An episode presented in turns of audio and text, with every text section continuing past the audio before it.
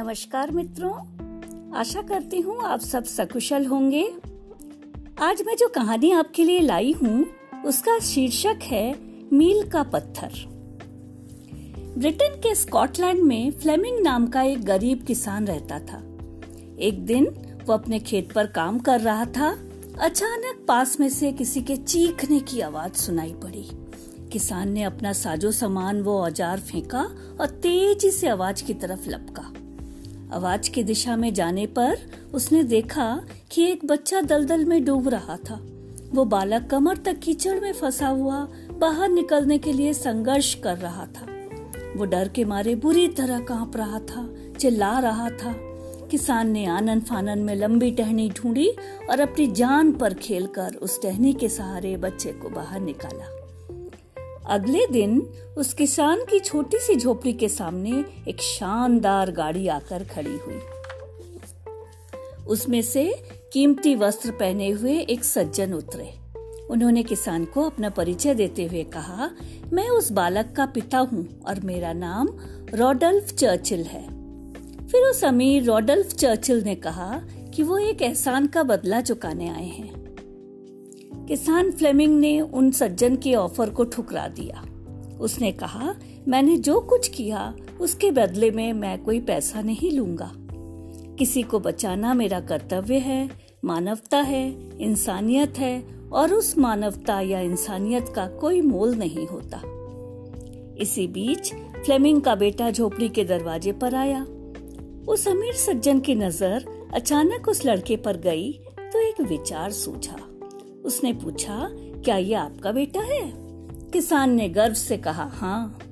उस व्यक्ति ने अब नए सिरे से बात शुरू करते हुए किसान से कहा, ठीक है, अगर आपको मेरी कीमत मंजूर नहीं है तो ऐसा करते हैं कि आपके बेटे की शिक्षा का भार मैं अपने ऊपर लेना चाहता हूँ।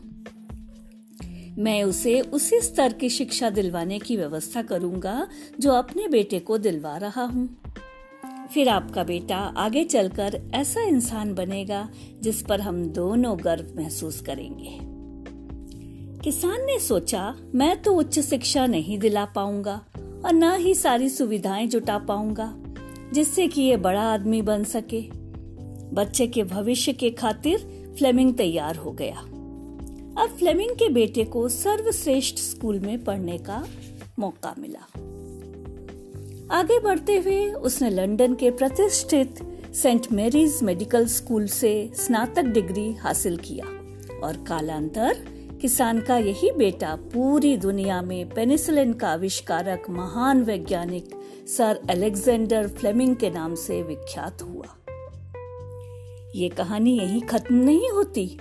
कुछ वर्षों बाद उस अमीर के बेटे को निमोनिया हो गया और उसकी जान पेनिसिलिन के इंजेक्शन से ही बची। उस अमीर रॉडल्फ चर्चिल के बेटे का नाम था विंस्टन चर्चिल, जो दो बार ब्रिटेन के प्रधानमंत्री रहे। इसीलिए कहा जाता है, व्यक्ति को हमेशा अच्छे कर्म करते रहना चाहिए, क्योंकि आपका किया हुआ कर्म आखिरकार लौट कर आपके ही पास आता है। अतः यकीन मानिए कि मानवता की दिशा में उठाया गया प्रत्येक कदम आपकी स्वयं की चिंताओं को कम करने में मील का पत्थर साबित होगा। मगर लोग बहुत जल्द भूल जाते हैं और महत्वाकांक्षाओं के भवर में क्षणिक लाभ के लिए अपने पुण्य कर्मों को तिरोहित कर देते हैं। जीवन अनंत नहीं है, बहुत ही अल्पकाल के हम मुसाफिर हैं। अपने संस्कारों को, अपनी संस्कृति को, अपने सत्कर्मों को और आप पर किए गए उपकारों को हमेशा याद रखें। धन्यवाद। सदा प्रसन्न रहें। आपका दिन मंगलमय हो।